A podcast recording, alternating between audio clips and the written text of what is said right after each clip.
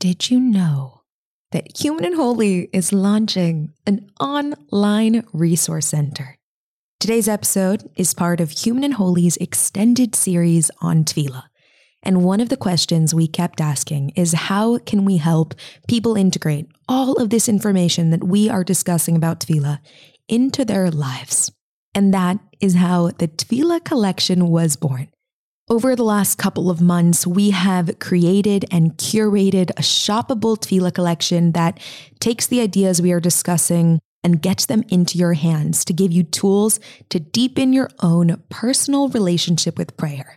This tefillah collection has four stunning items, three of them created from scratch at Human and Holy, one imported from across the world. Check out my solo episode titled The Human and Holy Resource Center, where I tell you all about these four items, give you backstory, intentions behind it, and how they each came to be, and how I hope they will help give you your own personal entrance or enhancement or deepening of your relationship with prayer. The Tefillah collection launches on Motzei Shabbos, February twenty-fifth on human and holy dot com. This is a limited edition collection. Every single dollar made from this resource center goes directly towards fueling our mission of bringing Torah and Chassidus into the world. So set your alarms, mark your calendar. You do not want to miss our very first launch of our Human and Holy Resource Center.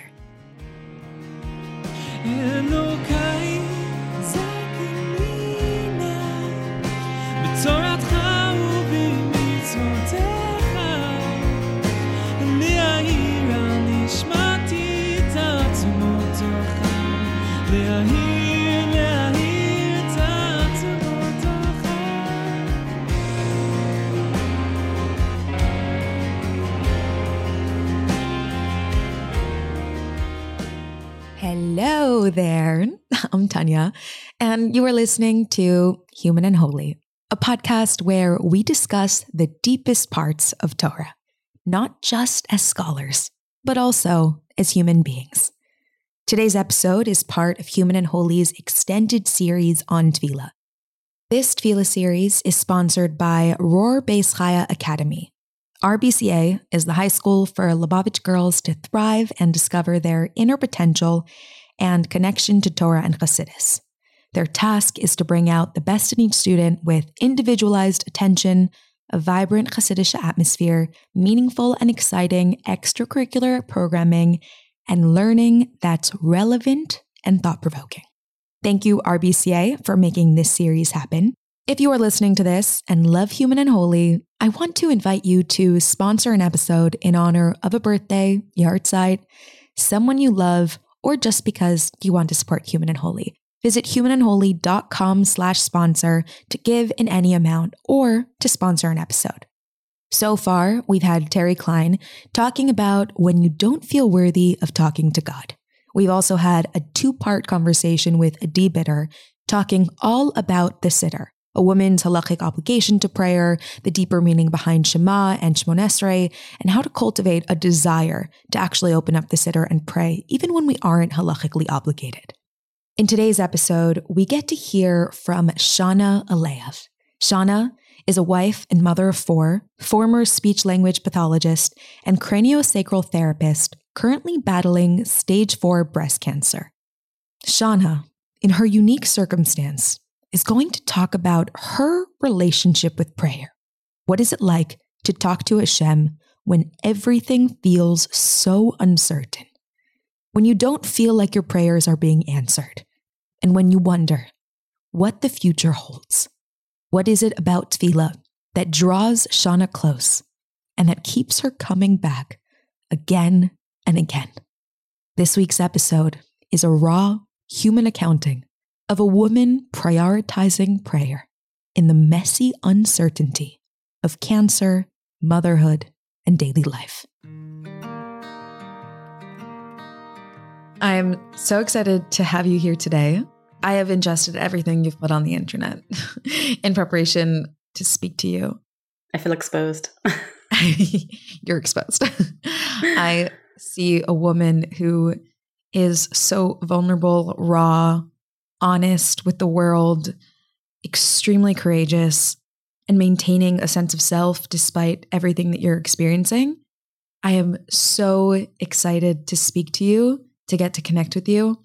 I was crying an hour ago, just watching some of your videos and just feeling your humanity and also your striving. And it's so powerful. And I'm so excited just to have this opportunity to speak to you.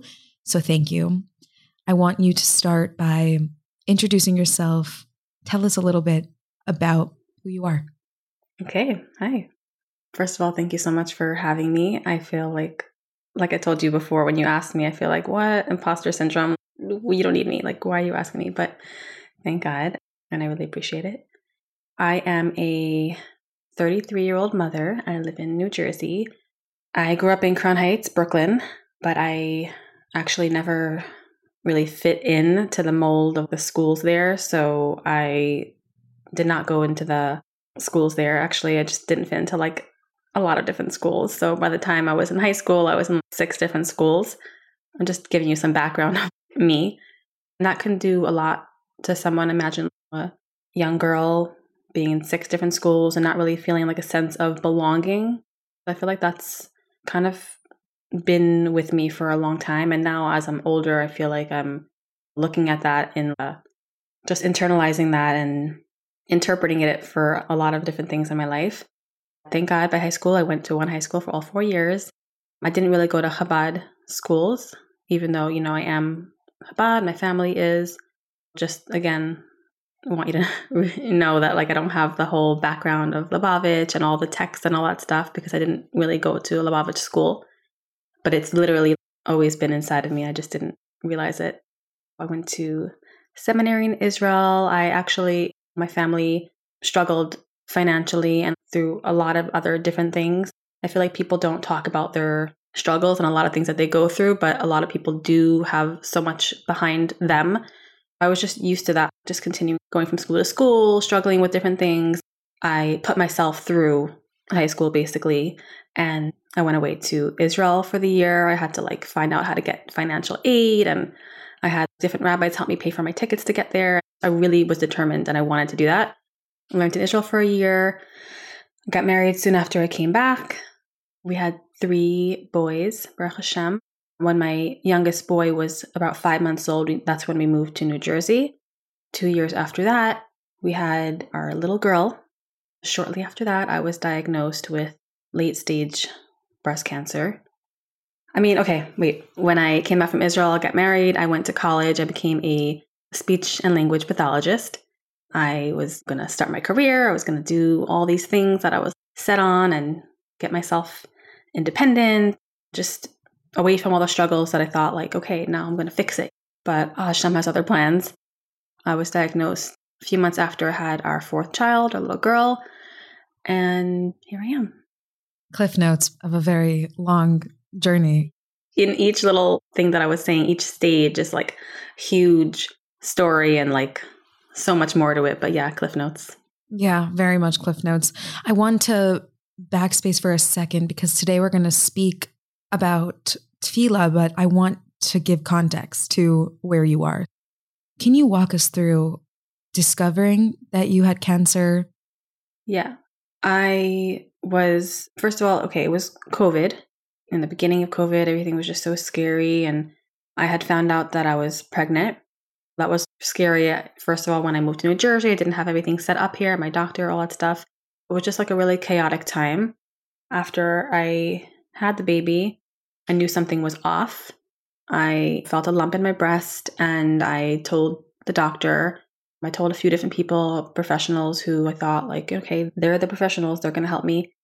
First, people were saying, it's okay, it's nothing, don't worry about it, it's normal, you're pregnant, or okay, you're nursing, and things like that.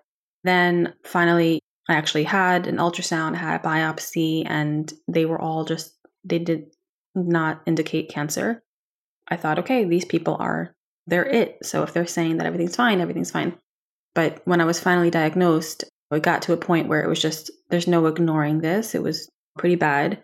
I went to a different hospital. I went to different people and they finally saw that it was bad. They said, this is stage four breast cancer. Wow. I went through ultrasounds. I went through mammograms, really painful things, biopsies, a few biopsies because they knew that it was in multiple areas. I remember actually being on the biopsy tape, like throughout everything, that the ultrasound, all that stuff, I kept telling myself, it's going to be good, it's going to be good. I have to think good because everyone says, think good, it will be good. And I literally was like trying to put that in my head, think good, think good. And then when it wasn't quote unquote good, I was like, this is weird. This is not supposed to happen. It's supposed to be good. I was saying that everything is good. And even my husband was like, it's it's nothing. It's just this. It's just that. Like, you know, we're going to think good. I have a whole different way of thinking like that. Like, think good, it will be good. Because we know that Hashem is all good.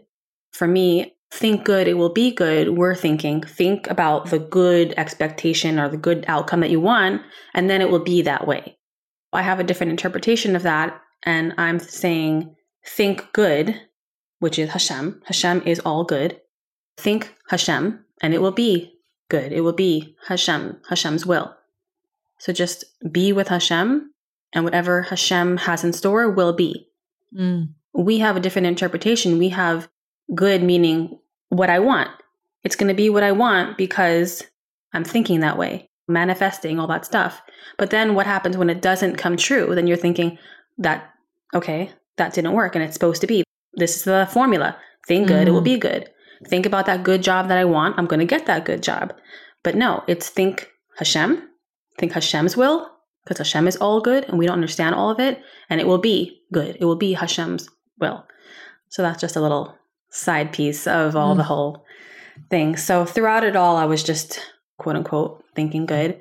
And then in the biopsy, I remember sitting there on that table, bed, whatever that thing is. It was extremely, extremely painful during COVID. So I was alone. It's a really scary time. And the whole time I was thinking, like, this test is not to see if I have cancer. They already said that I have it. And now they're sitting here poking me, prying me. And it's not good. This is not, this is not what I was thinking. I remember at that time being very, very upset at Hashem. Like, what are you doing? What is this? Like, this is beyond the, oh, it's going to be good. It's going to be good. It's not going to get to that bad point. That was the bad point. And I was just like, this is all happening. I remember having a thought in my head, like, that's it. I'm not caring about you anymore. You don't care about me. I'm not going to care about you. Mm. Just like, I was very upset. And I just felt betrayed and forgotten and just alone. Literally, you know, I was there alone, and there was just doctors and nurses and everybody, and I had to sit still and let them do whatever they needed to do. I remember saying, like, okay, Hashem, you're not nice. That's not a nice thing to do. And I'm just, I'm done. Like, I was good all this time. I, I did whatever we were supposed to be. I, I'm a Jewish mother. I light Shabbos candles. I say brachas. I raise my kids. They go to Jewish schools. Cover my hair, I eat kosher. I'm doing all the good things. So you're not supposed to do this to me. Not that he's supposed to do it to anybody and someone who doesn't do these things, but I felt like I'm doing my part. You do your part. And I just felt very betrayed, and he just backed out of the deal. So that was at that point. And then that was just to determine what type of cancer it was. I remember I came home that day, all bruised and scarred and bandaged up, and just felt like, that's it. Um, a mother. I had four kids at that time, and my little baby was, you know, about five months old. Still, again, it was COVID. So just very strange time in the world. I just felt my own world was just done. Mm. And I didn't know how to tell my kids, tell my family, like, what am I even saying? Hey, everyone, guess what? I have cancer. Like, what? And it was just very strange.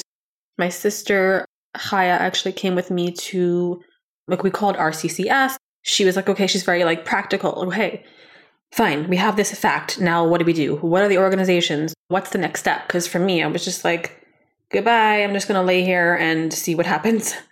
Then mm. we went to a hospital in New Jersey where I was going to be treated because I live in New Jersey. That was just the easiest thing we could think of. But the oncologist who we met with and the surgeon, they said that it's stage four, which means that it already had spread. No cancer is good cancer, but they like it when it's really contained in one little area, and they have a surgeon who can come and cut it out do some radiation, which is obviously not making light of that at all. But for me, it was like, mm, there's no point. We can't do that. I was just like, so what? What should I do? Like, tell me. And I remember this is why I did not choose this doctor, because the way she looked at me, she put her hand on me and she was like, oh, you're so young. I got this sense of like, she was just done. Like, she thought that this was it. Okay, we'll give her some chemo. We'll give her whatever we could do for about six months. And then that's it.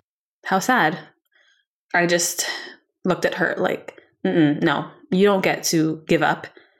If I want to give up and I'm sad and I'm whatever, then I will be able to, but you can't. No. You have to be, you know, strong. So at that point I said, thank you very much. From that appointment, that initial appointment with her, she squeezed me in to start chemo, like very, very strong chemotherapy that week. She had a whole plan set up for me. We're going to do six months of intense chemo every single week.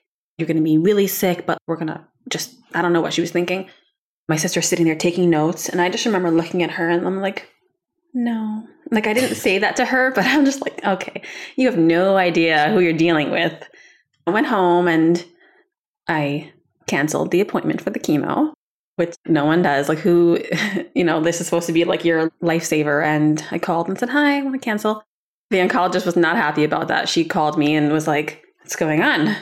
You can't cancel this appointment. You need this. You're clearly depressed, so we're going to send you some Zoloft and you're going to make another appointment for Monday.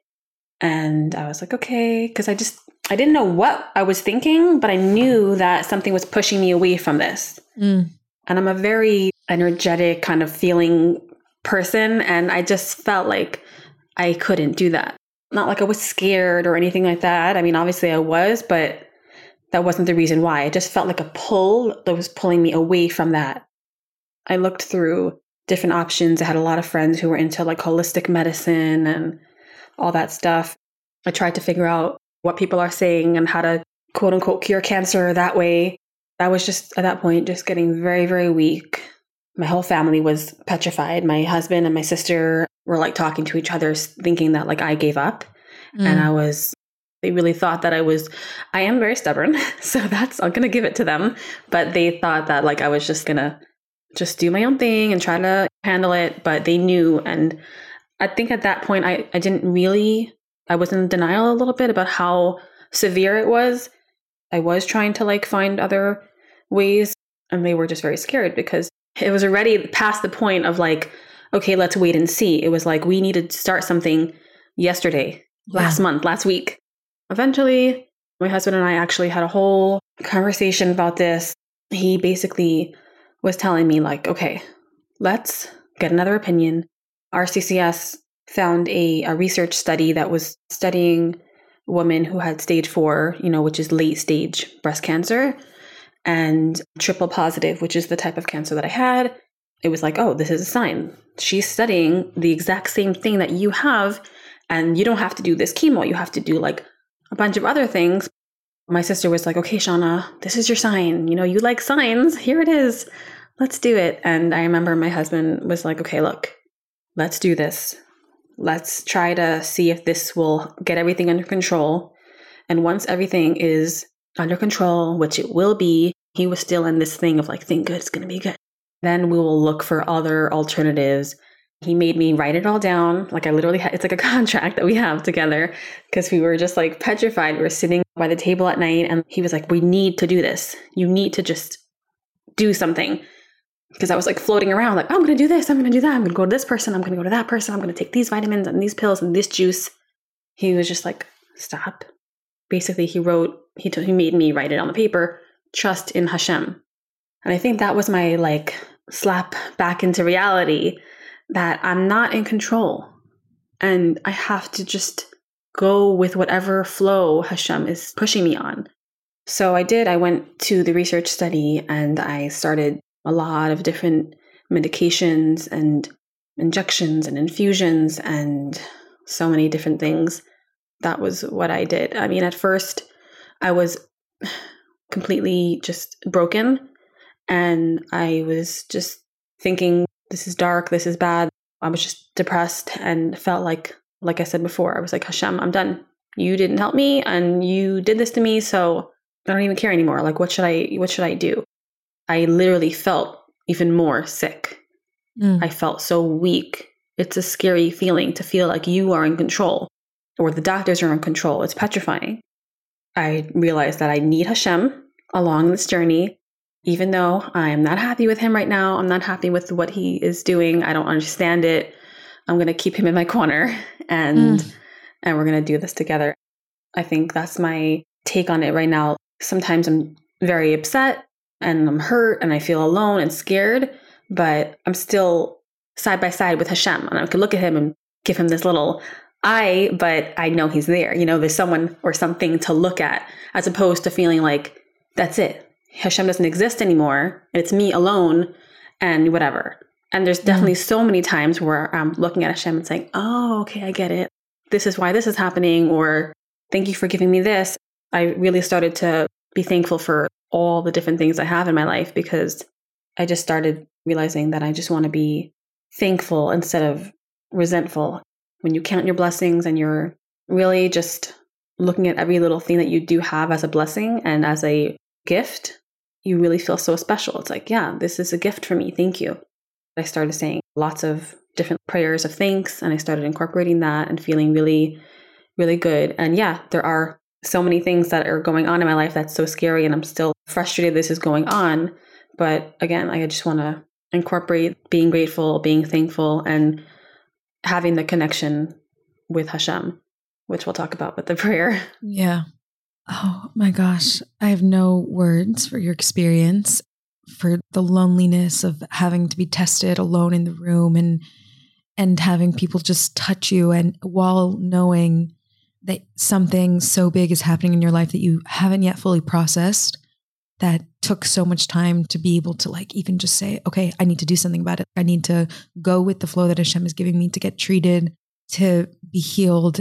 You mentioned how you experience anger and frustration and all those difficult emotions. Today, what I want to learn from you that I've seen you speak about is your relationship with tefillah.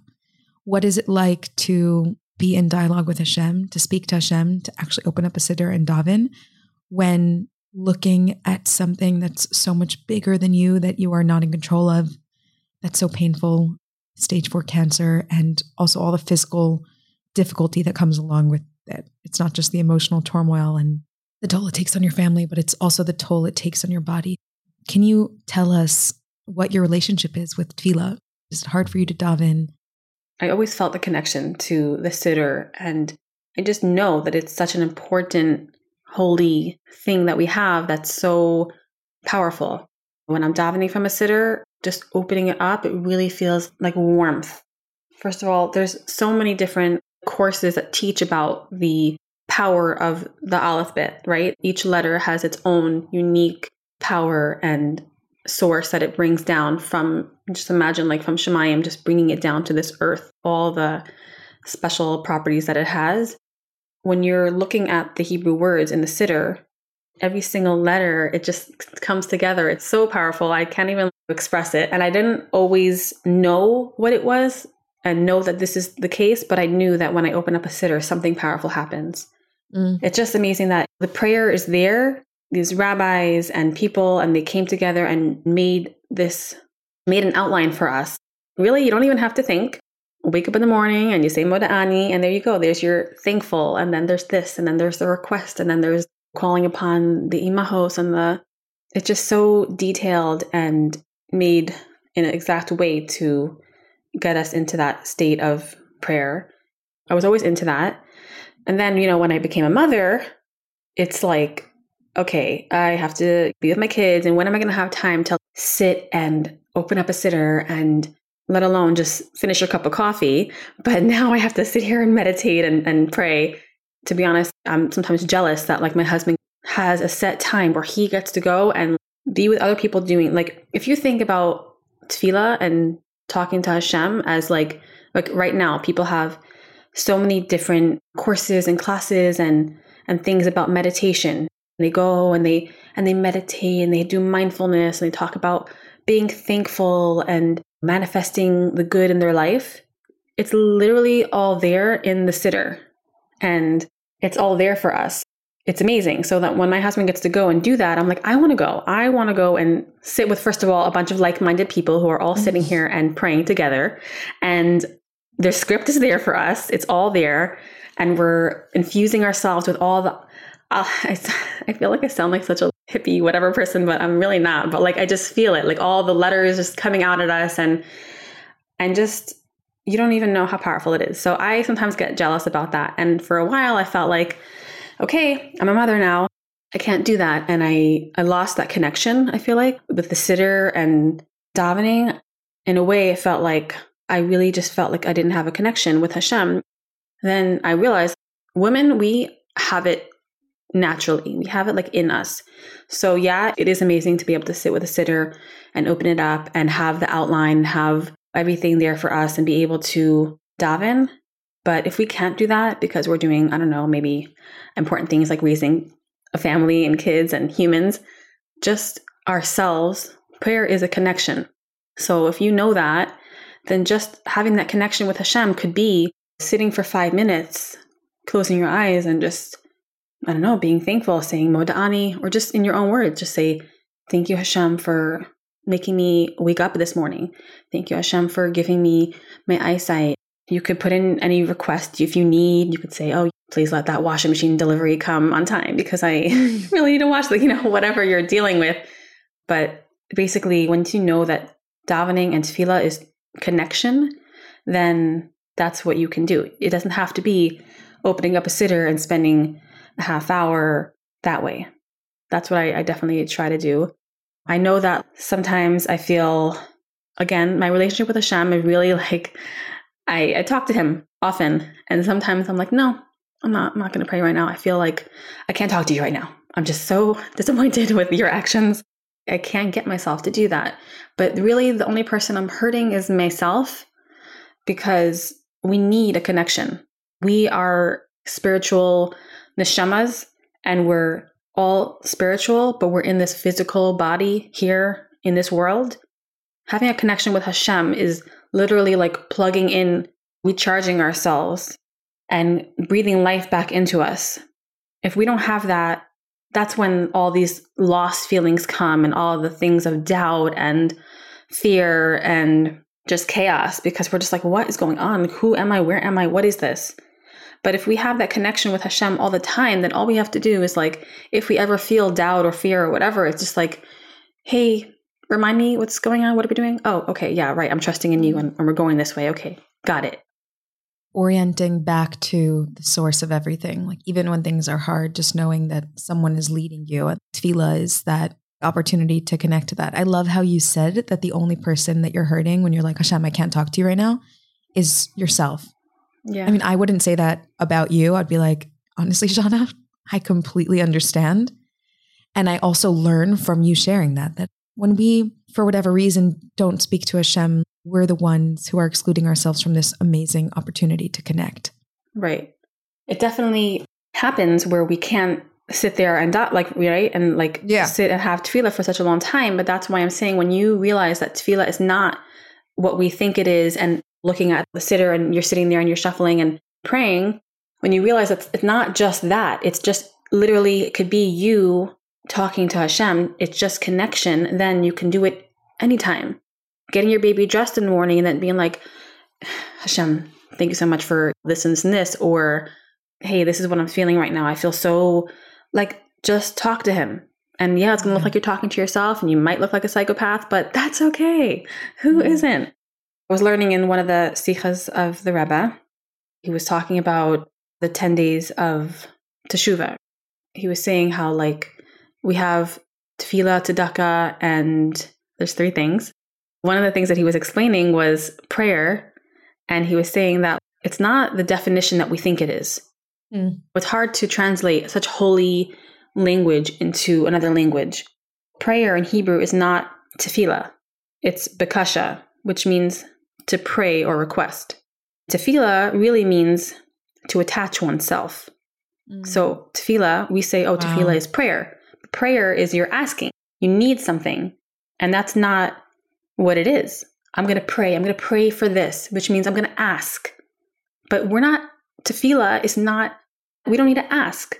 Bekasha is the person asking God to provide him with something from above, something that he lacks. So when he doesn't need anything, or he doesn't want a gift from Hashem, he doesn't have to do bekasha. He doesn't have to do prayer. He doesn't have to ask. So then if someone doesn't need and they just feel like life is great, they don't have to do prayer anymore, right? But tefillah is the person seeks to attach himself to Hashem. And it's a movement from below, from a man reaching towards God. This is something that anyone can do at any time. Tefillah is our connection and our attachment to Hashem. Prayer is bekasha, it's requesting. The Jewish soul is a bind with God. We're connected, but we're living, like I said before, in a physical world, and we get distracted and we can lose that closeness. So we need to constantly strengthen and renew our bond. That's the function of tefillah, renewing your connection.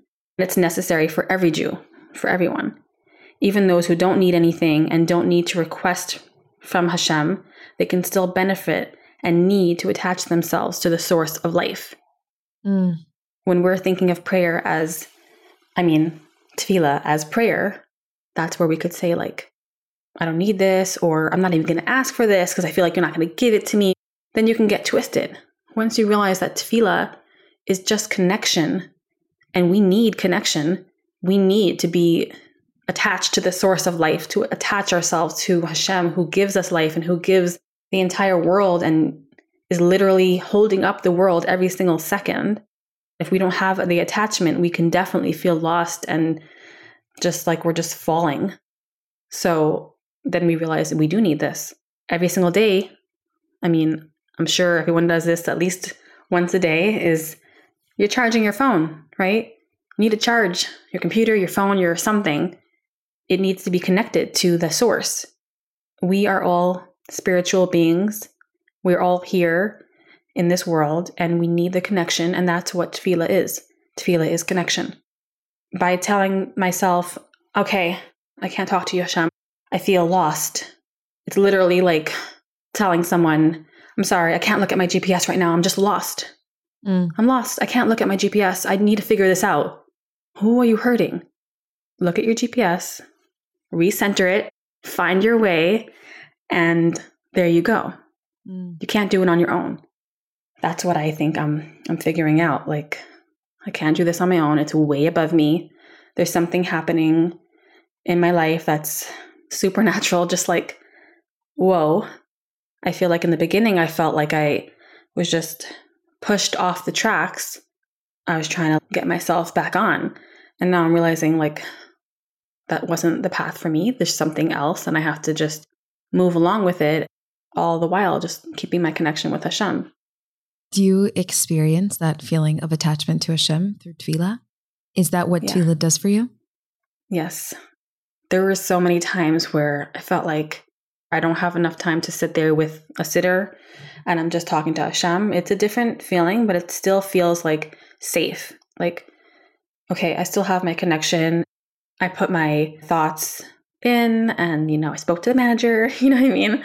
Like, I feel better about that. But when I do have time to sit with my siddur and I turn off my phone, I really use that time as my meditation, as my just zoning out, clearing my head, because I think that it's important to know that at that time, when we're doing tefillah, when we're connecting, we're giving our opportunity for our neshama, for our soul to speak.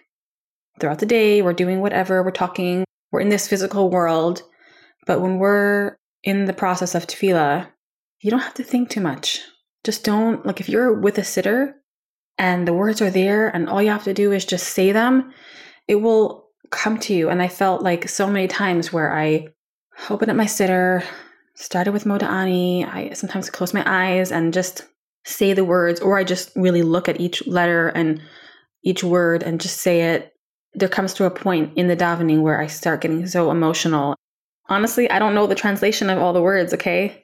I'm exposed. I said it. I don't know. Obviously, I know that we know we learned and that this one means this. This is a prayer. This is a request. This is different things.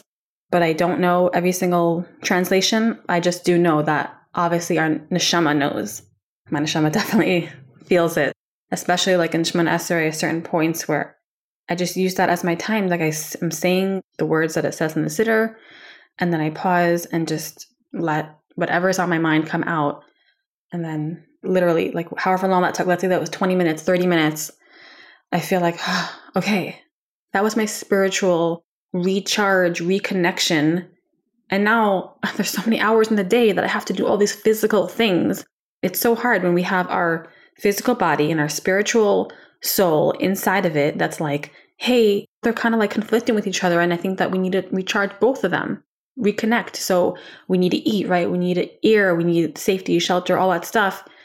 We need connection with Hashem and connection with our spirituality, and give food to our neshama, which is recharging it and connecting. Once we give that the time that it needs, I feel like a lot of us will not feel so lost and disconnected anymore. I find it so powerful that you said just looking at the letters, like recognizing that the letters themselves are so potent, because yeah, all of us can get behind speaking to Hashem and just attaching ourselves to Hashem. I think something that really moves me about your relationship to tefillah is the way that you really do make an effort, even if not daily, but you do make an effort to open up the Siddur and to say these words inside and to let those words channel your emotions and experiences. You were speaking about experiencing gratitude to Hashem. And then you mentioned Moda Ani, that you seek to express that gratitude with your neshama's language, with the Siddur. Yeah. I think that's very interesting and unique, because a lot of people struggle to connect to the Siddur, and to be able to open the Siddur and experience your human emotion of gratitude through the words of Moda Ani, and to really recognize like these Hebrew letters are holy, is a very powerful way to recenter yourself to your neshama. I think it's exactly as you said, that your neshama wants to be connected in its body. Talking to Hashem is giving it an opportunity to speak in your day. Yeah. It's kind of like giving the microphone over to the neshama, and we're yeah. talking through our mouth, and we're every day going along, and people hear our voice, and then our neshama's like, imagine like this little glowing thing. I mean, I'm just saying in like the chest, because that's where we think like, okay, the heart and all that stuff, but imagine this glowing light that's like, hey, I have something to say. I, I want to be heard. And yeah. then by taking our Siddur and just opening it, it's, I don't know, you could just imagine it like this little light or person or energy, and just it getting its glow and just shining even lighter. There's so much that we don't understand. There's so much spirituality and the sparks that are in this world that a lot of us don't see, but it's there.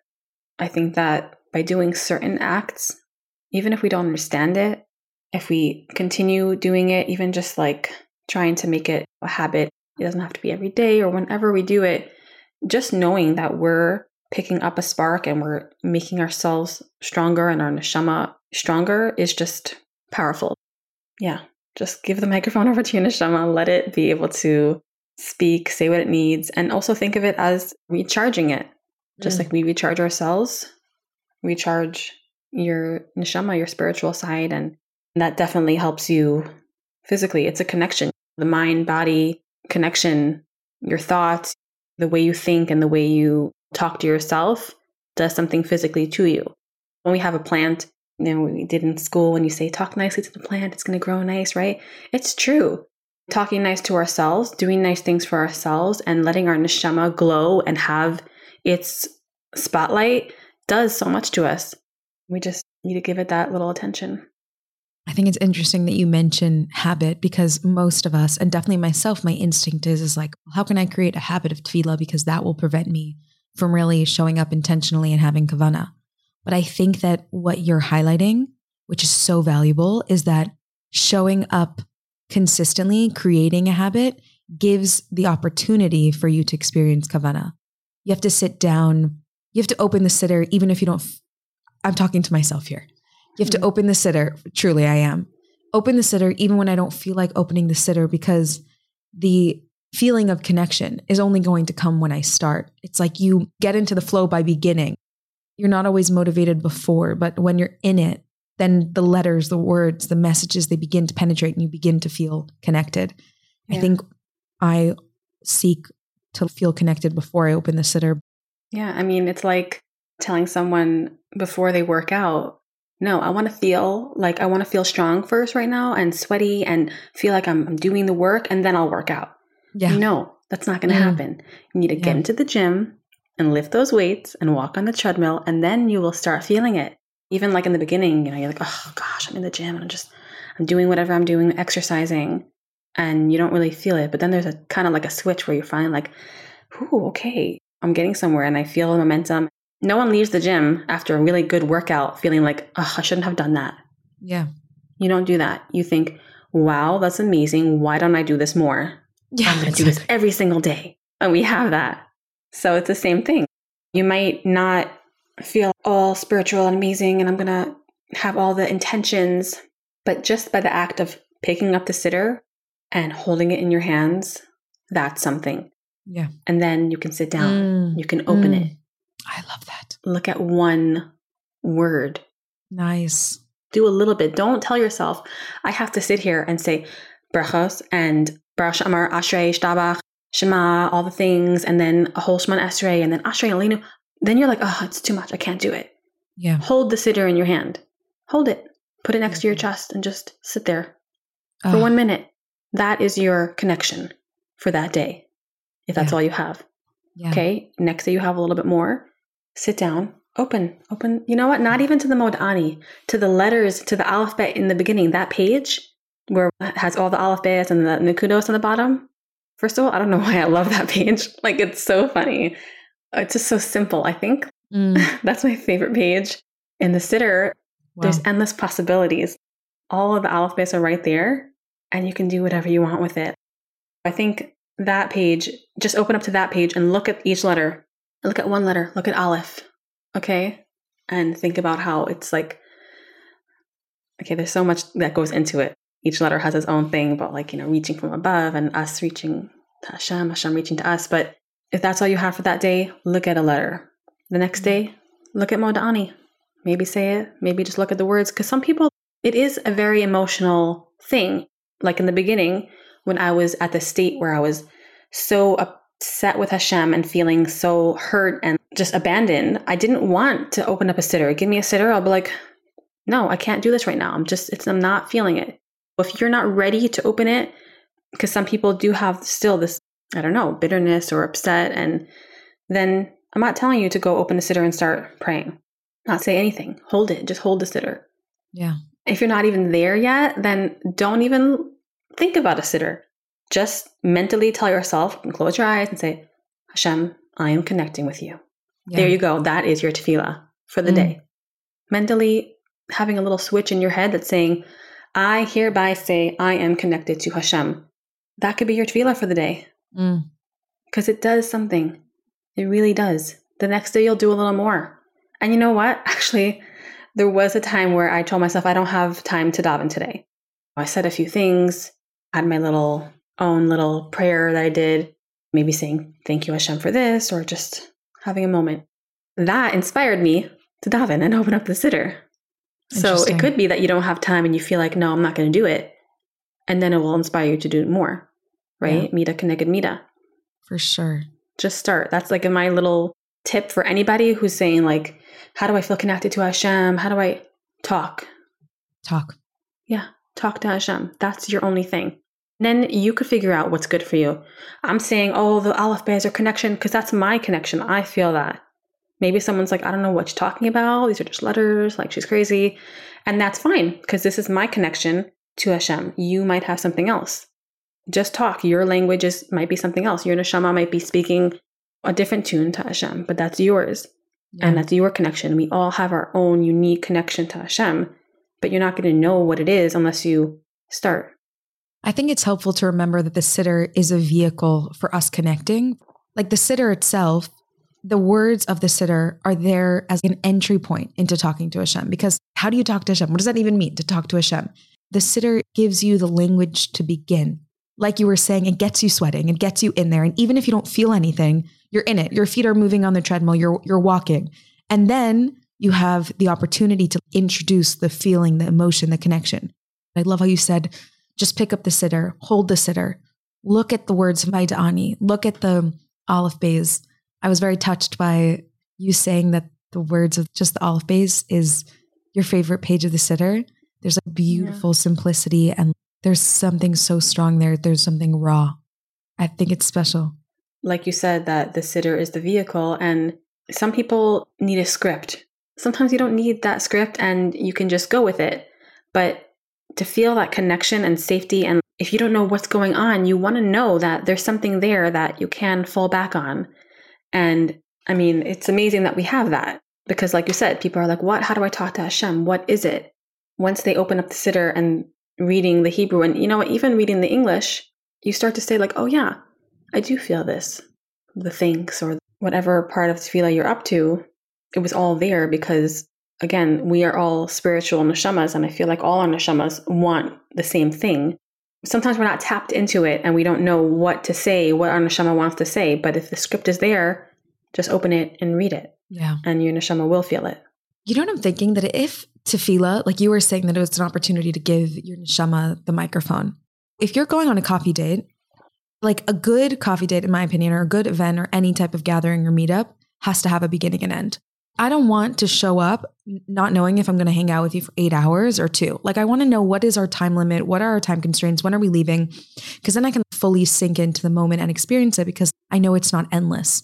And I think that right. the Siddur actually gives that beginning and end. It's like, I want to talk to Hashem, but what's the structure? What's the framework? Okay, I'm stepping into the Siddur, whatever I'm committing to, there's a beginning, there's an end. Now I can feel something. Now I can talk. Now I can connect. Yeah.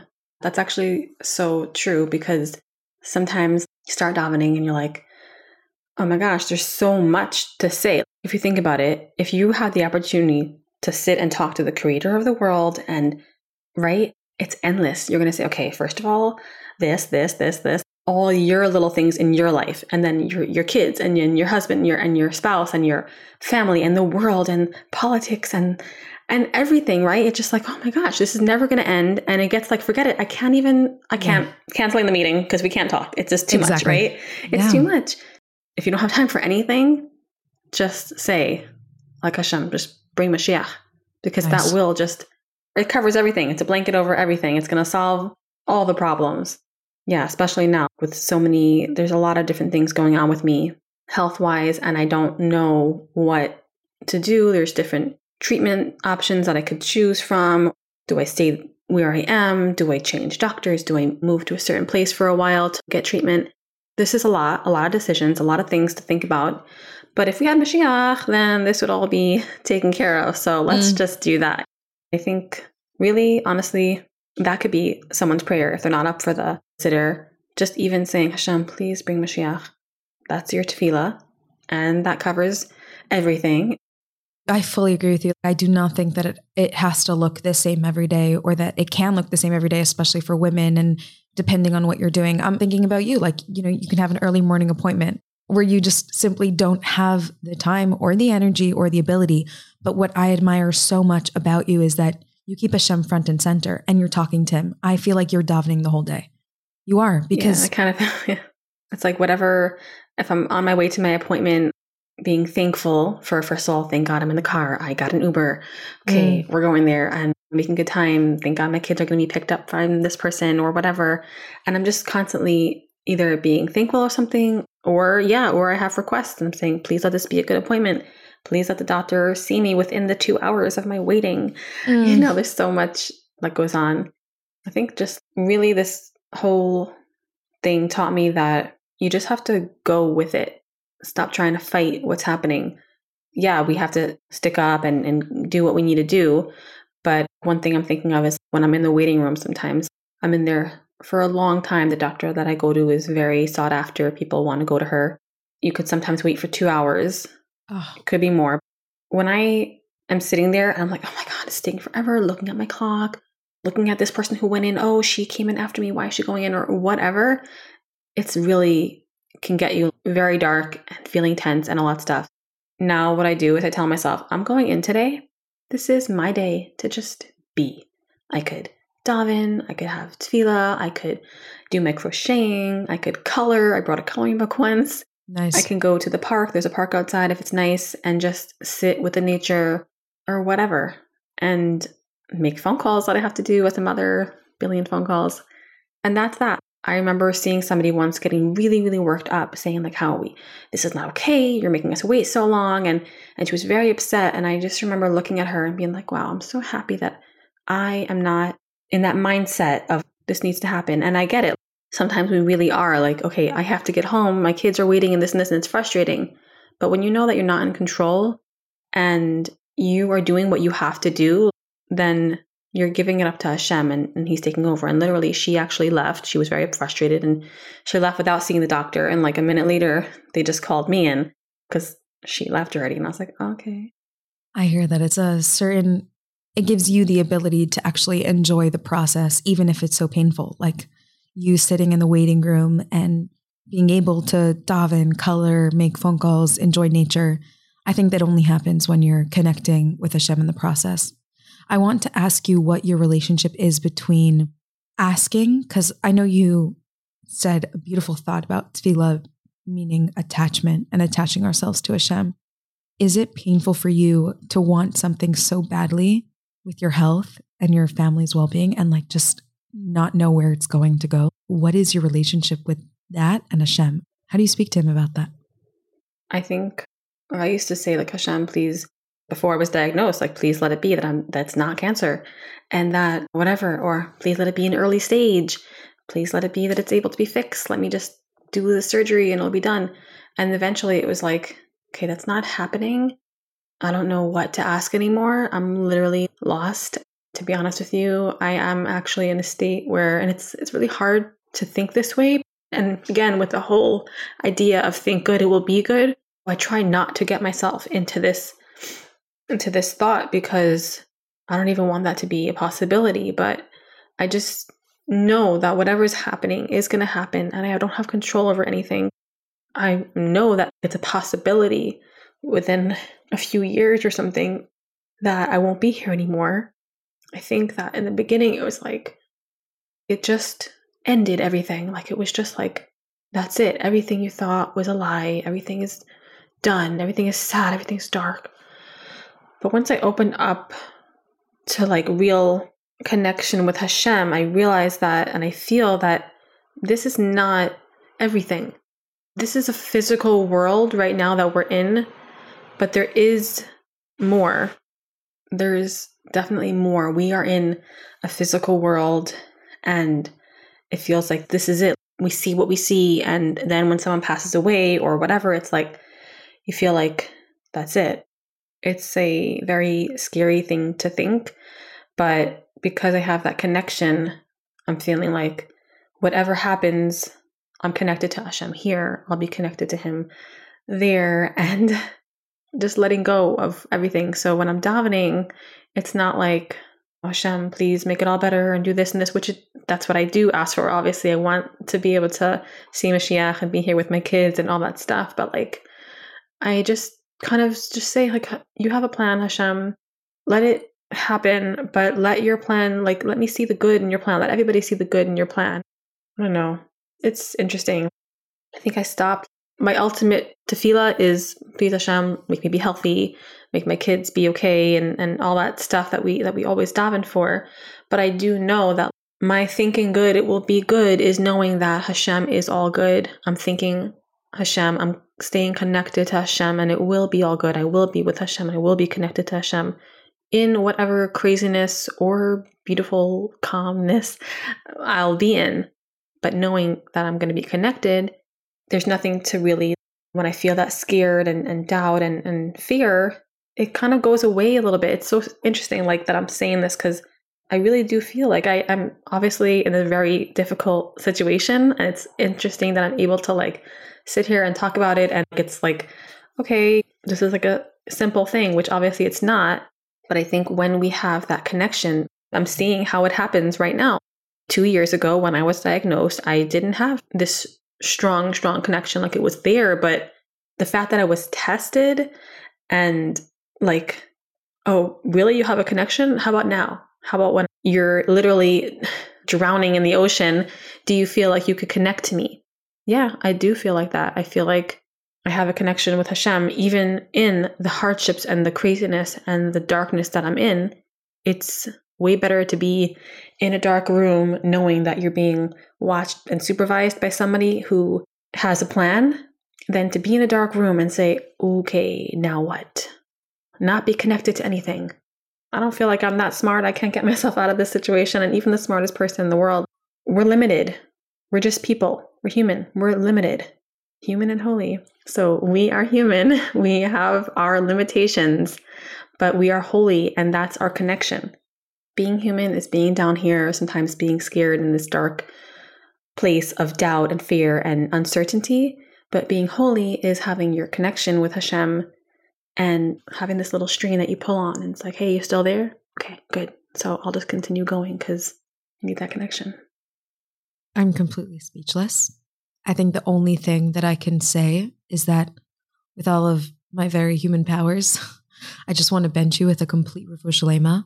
And ask anyone who's listening to daven for Shoshana Tova Bas Leah. You should not have to have this type of strength. You should be in a brightly lit room and feel Hashem guiding you and be speaking to him. Thank you for teaching me. Thank you for being who you are. And I think that, like you said, that when you started connecting to Hashem, there was like a certain amount of fear that dissipated. And I think you are eternal. Your essence is eternal. What you give and are giving to the world is everlasting. In one hundred twenty years, Imrus Hashem, everything that you're giving us is eternal. And I'm really grateful to you for showing up and, and sharing and, and really inspiring me. Thank you. Thank you for having trusted me to be able to inspire, because I think we don't know our own strength. And I really am learning to just go with it. When you asked me and I said, okay, really? I just want to say no, because I feel like that's not for me. I'm I'm not this person who could speak and tell people inspiring things, but I'm going to go with it and let maybe your neshama and my neshama, we're connecting, we're talking, and I don't have to understand it, but I'm happy that I said yes and we're doing it, and I hope that it can inspire anybody. I want to end off before we just actually close, which is, what is your words of advice to me? I definitely have excluded myself from davening, being a mother. I don't always open a sitter. What is your advice on how to be more in conversation with Hashem throughout the day? My advice is, I guess, first of all, don't compare yourself to anyone or even yourself before you had kids, before you had the opportunity. So don't say, I used to be able to daven and open it up and say all this stuff, and now I don't. Mm. Just do what you are now at this moment, and just talk. So if you're talking to Hashem and you're saying throughout the day, you just want to talk to Hashem, that's your connection. And that's for sure what you need. That's your tefillah. So just talking to Hashem throughout the day is amazing. And I would say, if you want to get more into the actual, like we said, the whole benefit and beauty of knowing that there's a script, that there's a siddur with a beginning, middle, and end that's there for us, a blueprint to be able to say and guide us and get us stronger into the workout. So if you want to get there, I would say, first of all, actually buy a really nice siddur that you like, like nice. A really nice, colorful one or something. My sister actually bought me a nice siddur. It's purple and it has a little zipper, and I really like it. And just the fact of like, and it's not a huge siddur. It's like pocket size. It's big enough for me to like, I don't have to strain my eyes, but it's not huge. It fits in my purse. Buy yourself something that when you hold it, you feel special. Nice. A nice bright color that you like, texture or something. So right there, and then now you want to hold it, and it makes oh. you happy. It's a little thing that you like. Mm. So that's my first piece of advice. Buy a nice siddur that you like. And then every now and then just hold it. It doesn't have to be, it could be every day. It could be a few times a day. Hold it. Put it next to your chest. Just that little feeling of like, here's my siddur, it's mine, and all these powerful things inside of it. One day I will be able to just do it all. Right now I'm doing amazing things by taking care of my kid. Even if my kid's in school and I'm home just worrying about them, that's taking a lot of my mental energy, and I don't have the energy to right now sit and open up the siddur and say a whole prayer. Some people might say, well, my kids are in school, so how come I don't have all the time to pray? We have a lot going on in our head that takes up a lot of mental energy that we don't even No. Hold your siddur next to you, and then again, open it up. That's the next step. It doesn't have to be every single day. The first step, your first task, is buy the siddur that you like. The next week, hold it up to your chest and just feel it for, you know, thirty seconds, one minute. Mm. That is giving to yourself. That's your time, or yeah. your neshama time. So don't underestimate that. Next time you can sit down and open it up to whatever page you want. Like I said, that the, the one with the Aleph Bet really connects with me. I look at it and I think about just like all the Aleph Bet and all the power that it has. Then the page of Moda Ani is just really also speaks to me. Honestly, what's calling out to me right now is Ashray. You know, the page of Ashray, I don't know. It's just like something about it. I look at it and I'm like, huh, this has stuff inside of it that's just really amazing. Maybe just wow. open up a page that you feel connected to and say the prayer. Nice. Say that tefillah. Eventually, you know, you'll find your rhythm, but just do what's good for you and don't compare it to others. I think people have this fear of, if I'm opening my siddur, I have to say all the things that we had in school, all the tabs that my teacher put in my thing, where I have to say them all. But that's really daunting and huge task for me, so I can't. So then we don't even start. Mm.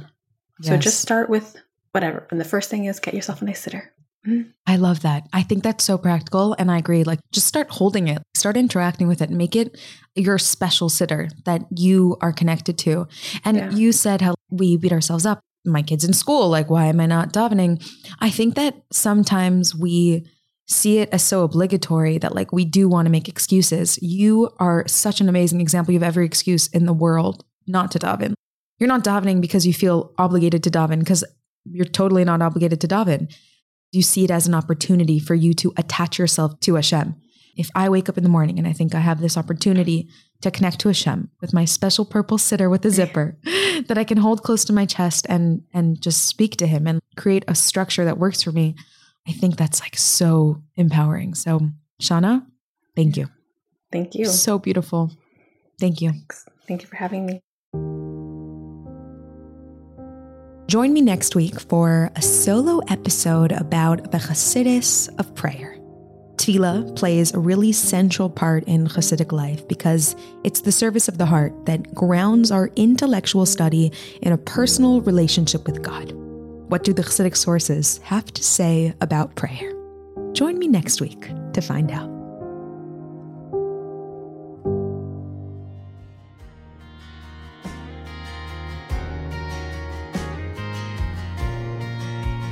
Elokai zakini na b'toratcha u'b'mitzvotecha alecha beret nishmati tamid elecha mechaber mechaber. I hope you enjoyed this week's episode, and if you did, you know what to do. Take one quick second to leave a rating or a review. It means a lot to Human and Holy. It helps other people find the podcast. It's so good, and it takes a second. So if you like this episode, if you love Human and Holy, take a quick second, leave a rating, leave a review. I would be so appreciative.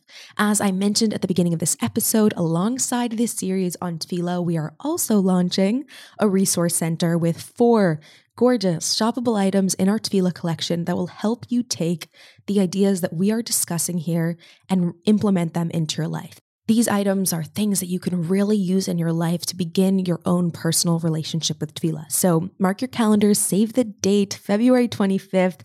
The Resource Center launches on human and holy dot com. If you would like to sponsor an episode of the podcast or support Human and Holy in any way, visit human and holy dot com slash sponsor to give in any amount.